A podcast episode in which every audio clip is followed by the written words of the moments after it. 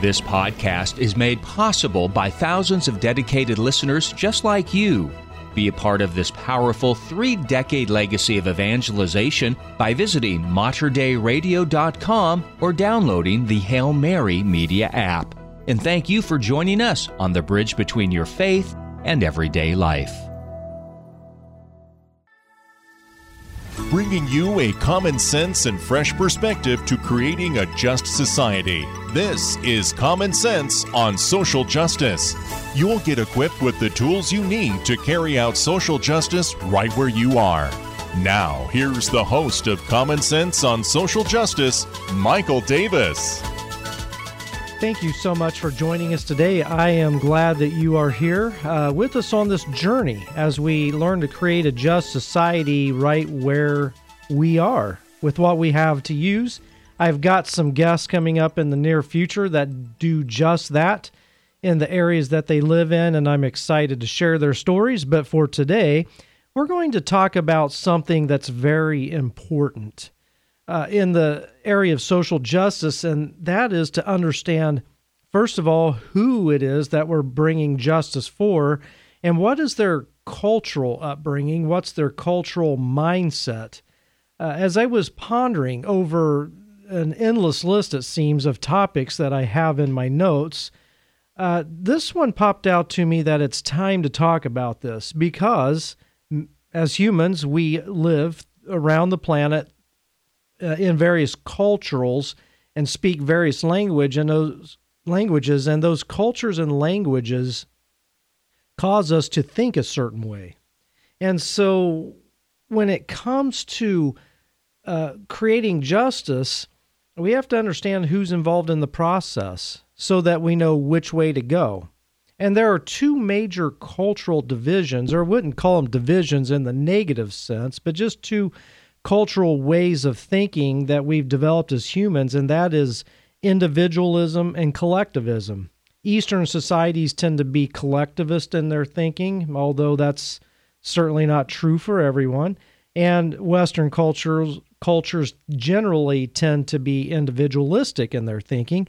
And so the way we approach justice is going to be very different for these two mindsets. And it seems, you know, as if everything in life does have a choice. Everything tends to be an either or scenario. However, as a Catholic, I have learned that many things can be both and. God is creative enough to not always bind us to hard decisions. You know, for example, I grew up with the either or scenario either there's a God who created everything in seven days, or there's the evolutionary process. And when I came into the Catholic Church, I learned from very astute scholars and scientists that it could actually be both and. And there's plenty of evidence for both. That's just one example. We won't talk about that today because that's not our topic. But we're going to look at a particular situation in this arena where it can be both.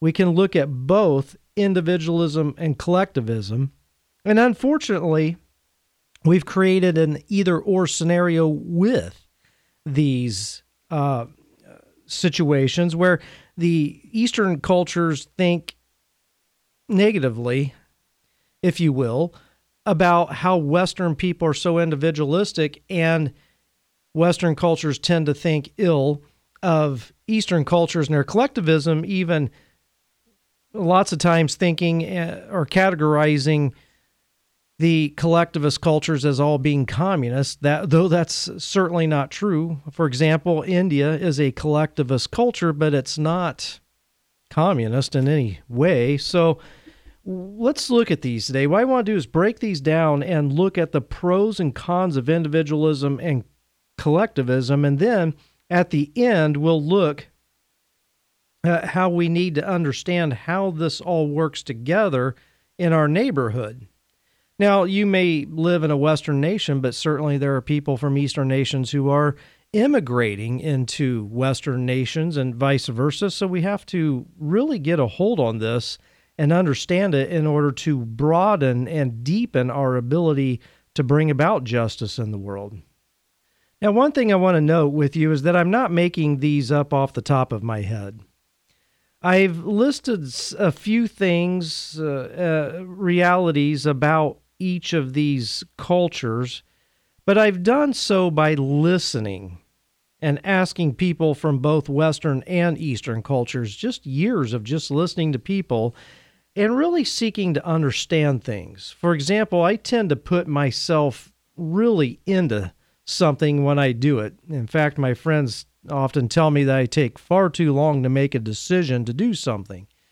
But I always tell them that the reason why it takes me so long to make a decision is because I put myself 100% into something or I'm just not going to do it. So I have to really question myself and decide can I put my whole self into this? So, for example, I, I understand a lot of Eastern cultures by not just talking to East people from those cultures, but by being in those cultures, maybe visiting those places, or by eating those foods and, and having dinner with people in those situations and worshiping with them, just really trying to get that real sense of what is this about. And also, even though I grew up in a Western society, Western societies around the earth aren't all the same. it may have an underlying similarity to each other, but the details get worked out differently. So let's look at individualism first. Individualism is the premise of a society that promotes the idea that each individual has certain rights and that each individual has the right to decide their path and the right to live and thrive in the way that they see fit. Many Western societies focus on individualism, especially in the United States of America, where individualism, especially an extreme form of it, which is rugged individualism, is held in very high esteem. Now, rugged individualism is the idea that you are responsible for your life. Therefore, if you fall down, you got to get yourself back up. Don't expect society to help you. Uh, there can be a lot of judgmental uh, attitudes in a rugged individualistic society uh, because you know it's like hey you know you're to blame for your own problems so you need to solve your own problems. We're not going to help you. Uh, and there are a lot of rugged individual rugged individualists want to get rid of like government programs to help the poor things of that nature. So both collectivist and individualistic societies can have their extremes, but the general idea, uh, especially in the United States, is that every individual has individual rights and has the right to decide their path and the right to thrive and live as they see fit, and no one has a right to speak into someone else's life and and correct them. Now, that might not be so in the family structure. So, for example, any correction, if I'm a true individualist, uh, uh, any correction of anybody to me would come from my family. So, like my father, grandfather, and uncle has the right to to speak into my life and correct me, but certainly not a stranger or even a, a, not so close friend. And you'll hear this a lot in Western societies. You don't have a right to tell me and fill in the blank. Uh, so we that is individualism. Let's look first of all at some pros. What are the upsides to individualism? Well, in an individualistic society, great wealth can be obtained by individuals who are willing to put in the hard work, and others cannot hold them back. So, great wealth can be attained in individualistic societies if people are willing to put in the hard work to do so, and other people cannot hold them back. They don't have a right to do that. Secondly, individuals in a in this uh, like we'll call it a Western society, individuals have the right to worship as their conscience dictates, and it talks about that in Oh, I'm trying to think if it's in the U.S. Constitution or if it's in the Bill of Rights, but according to the dictates of one's own conscience to worship God, this tends to stem the tide of government mandated religion. And I would say, and I'll make this another point, it also allows people to discover God uh, in, in their own path. And I'll show you why that's a good thing here in a moment. A third upside or pro of individualism is that it creates competition, which, when done right, can lead to inventions that really benefit humans and the creation of a number of jobs that provide security for family, many families. I was talking to a friend of mine who's from India, and they said, uh, Michael, um, here's how the United States and India can balance each other out. They said the United States is not all that great at worshiping God and pursuing a relationship with God. India is great at that. However, India couldn't create a proper bottle cap that screws properly onto a bottle if their life depended on it. She said when you look at the bottles that are made in India, the caps don't fit and it's hard to get them on and off. But in America, she said, you have all have perfected uh, bottles for drinking out of, and they easily work, the lids and stuff. And that was just a silly little example. But the, the principle still there is that when you have a society of comp, individual competition, such as exists in America, then we can create amazing inventions and perfect things because as an individual, we're motivated to do so for our own good and, you know, again, for society's good.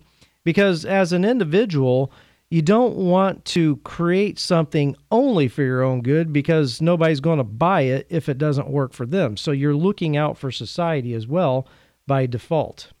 All right, now to go back to our point, um, with in an individualistic society the right to worship God according to the dictates of your conscience. One of the outgrowths of that is my fourth point, a pro of individualism, is it gives people the space to discover God through research and making mistakes and hitting dead ends. But hopefully, discovering God without the pressure of society or culture that can tend to keep people stuck in one way. So in collective collectivist societies, I've noticed that people can uh, tend to worship God and and uh, search for God within a box, so to speak, because their family dictates that bo- box to them. Their their neighbors, society, just in general, hands you a spiritual box to discover God in, so to speak. But in an individualistic society, you have lots of space to reject God you have space to search for God on your terms. You've got to make your own mistakes, hit your dead ends. And hopefully, in that process, you discover God in a very deep and meaningful way. So it's a very positive uh, uh, thing that can happen there in people, you know. And I have really goofed up and come to some weird conclusions throughout my life about God. But in the process, it didn't work out. And so I was able to keep going and trying to figure it out. And that really helped me to get to a very deep place in my relationship with God. And then finally, just another pro of an individualistic society is you have, as an individual, the freedom to be who you are. Now, who you are may be crazy sometimes, and who you are may be amazing. but whichever, you have the opportunity and the freedom to be who you are, which is good. And I think, you know, sometimes in that ability to express myself in a free society, an individualistic society, the ex- I express myself, and sometimes by expressing myself out loud without fear of consequences makes me hear myself. And sometimes I think, Michael, that's kind of dumb, you know, or the way you're living is kind of dumb, and the way you're speaking you're thinking, maybe you need to rethink this. But I'm able to rethink it because in a free society, I'm being who I am at that moment without fear of consequences. Now, let's look at some of the cons of individualism. Some of the downsides, and these are some serious downsides. In an individualistic society, the elderly get left behind. We put them in nursing homes. Why? Well, because as individuals, young individuals, we have to ship mom and dad off to a nursing home because they're an inconvenience to our individualistic pursuits. And I've unfortunately watched elderly be abandoning, abandoned to some horrible situations. And one of these days, I might get deeper into care homes, uh, especially nursing homes, and show uh, how some of the grave injustices happening to the elderly. Another downside to individualism is uh, the disabled get left behind. A lot of times now, there are ways in which the disabled don't get left behind in an individualistic society because in that society especially in modern society the disabled have the ability to to voice themselves but that hasn't always been true a third downside of individualism is the wounding and taking advantage of others in order to amass wealth for self so what i mean by that is there's been many people and we could name some famous people become very wealthy at the expense of others, and that is a grave injustice.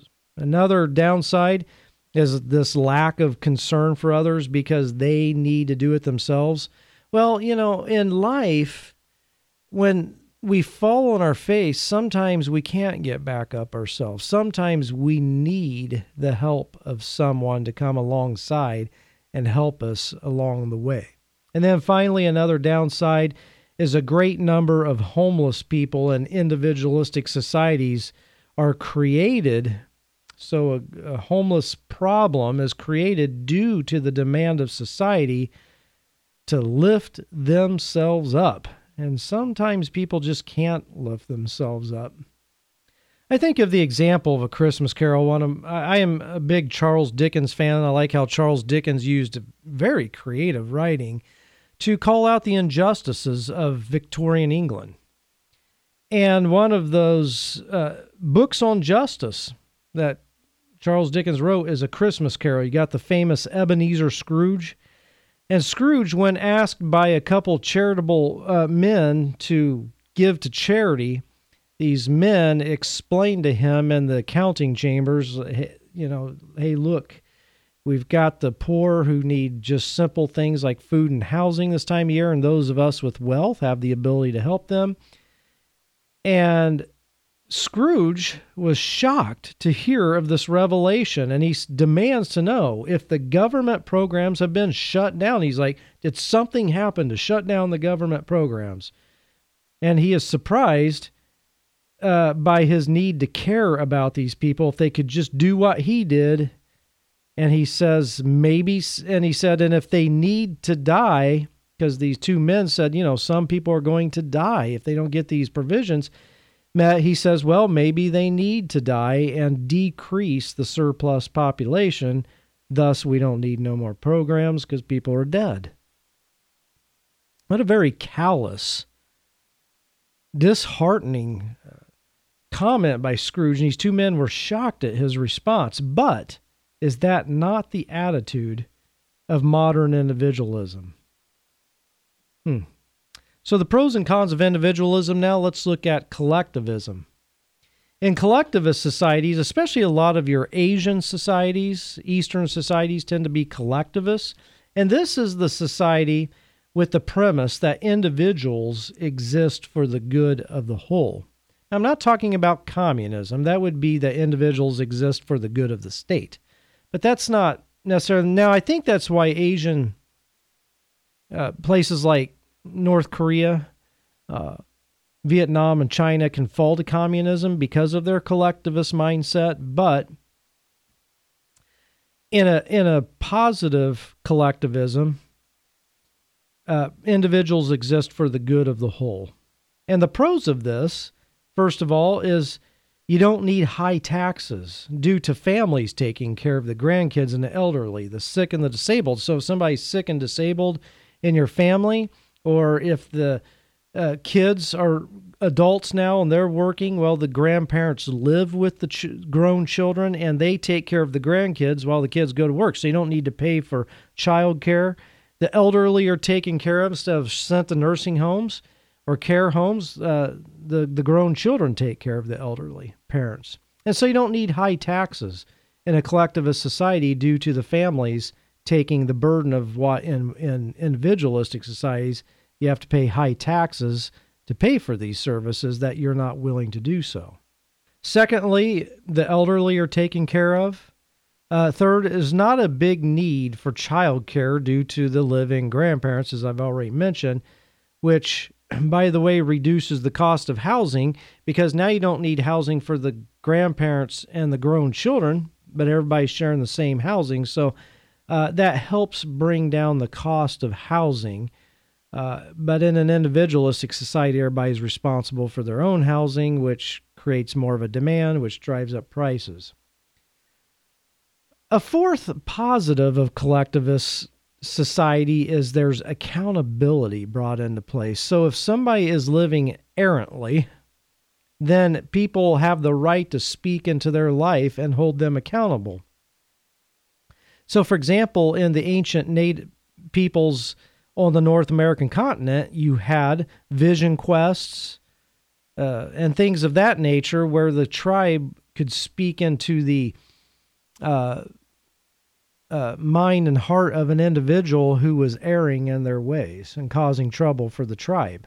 So there's accountability uh, and, and the ability to grow as a person because others are dispensing wisdom to you.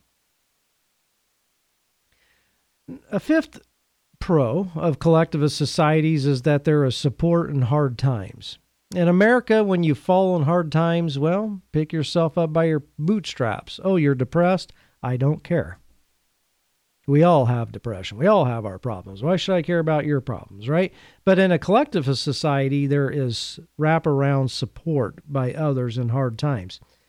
Now, again, I don't want to, I know I'm painting a perfect picture of both of these societies. I'm only doing so for sake of time, but humans have the ability to mess up what is good. We know that. so we can think of many examples where this is not the truth, but this is at least the ideal. A sixth beautiful thing about collectivist societies is family celebrations. Lots of big, beautiful family celebrations some of these Asian countries, the family celebrations they have is incredible to watch, where we just lack it in America. Oh, we'll have Thanksgiving uh, for sure, but even in that, we, uh, you know, it's can be boring sometimes. we're talking about family celebration because, well, we're a society together. Seven, loneliness is a Western thing due to the isolation of the individual. It's not to say that Eastern people don't get lonely and people in Eastern societies, but people in Western societies especially tend to experience deep isolation and loneliness, especially the elderly. And on the flip side, Eastern people in Eastern societies who I've talked to have talked to over the years get frustrated because they get too much attention from others. But the upside is at least you're not dealing with extreme isolation and loneliness. Another pro of collectivism is that a, a, deeper there's a deeper spirituality due to strong cultural ties. And then finally, there's lower rates of homelessness, or at least should be. Now, what's the cons? What's the downside of collectivism? Well, one is that everybody is up in each other's business all the time, especially the parents are up in their grown kids' business and it tends to stress out the daughter in laws, especially. I've talked to daughter in laws from Eastern societies. They said, Man, the, my husband's parents drive me crazy. They're always there, you know? So that can be a downside. Secondly, there's not as much space in collectivist societies to explore God for yourself. You are sort of handed a spiritual box. You are expected to stay in that spiritual box. If you get out of it because you're really trying to discover God, uh, it is uh, it can be daunting and face consequences for doing that. Next, there's a higher rate of grown children super rebelling. Now, I've seen people from India and Japan and different places who move to the United States and here to Portland, where I live, and they get away from that collectivist society and they come here and they super rebel. I mean, they drink heavily, doing drugs, partying all the time. well, they're super rebelling against that collectivism. So that, you know, in America, we can rebel against our upbringings, but I've seen from collectivist societies an exaggerated rebelling. Next, in a collectivist society, you tend to have a lot of power struggles. So you get uh, power struggles and cultural power struggles between one tribe and another, one family and another, one group and another. So there tends to be that instead of the individualistic competition in a Western society, tend to have deep power struggles that can lead to war uh, in collectivist societies. So, now you may ask, what does all this have to do with social justice? Well, I'm glad you asked because I plan to tell you. Social justice and the building of a just society does not happen in a vacuum, okay? Does not happen in a vacuum. It happens within culture. Social justice and a just society happens within culture, happens within language, and the general understanding of life. And to build a just society, you have to do so within a collectivist or individualistic culture. And both of those think different ways and think different, uh, have different perspectives on how to accomplish things.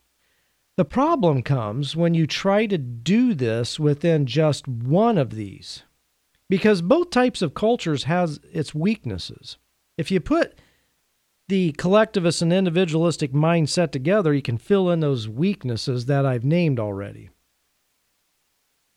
To create a just society in an individualistic culture gets slowed down due to having to deal with just one person at a time who more than likely has no other support.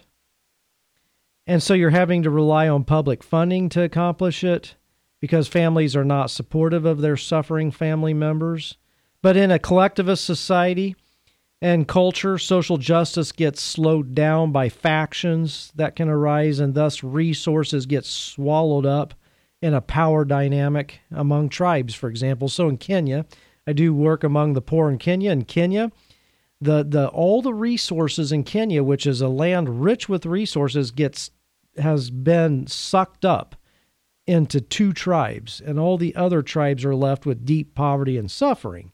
While there's a collectivist power grab going on there in Kenya. So, what is the answer?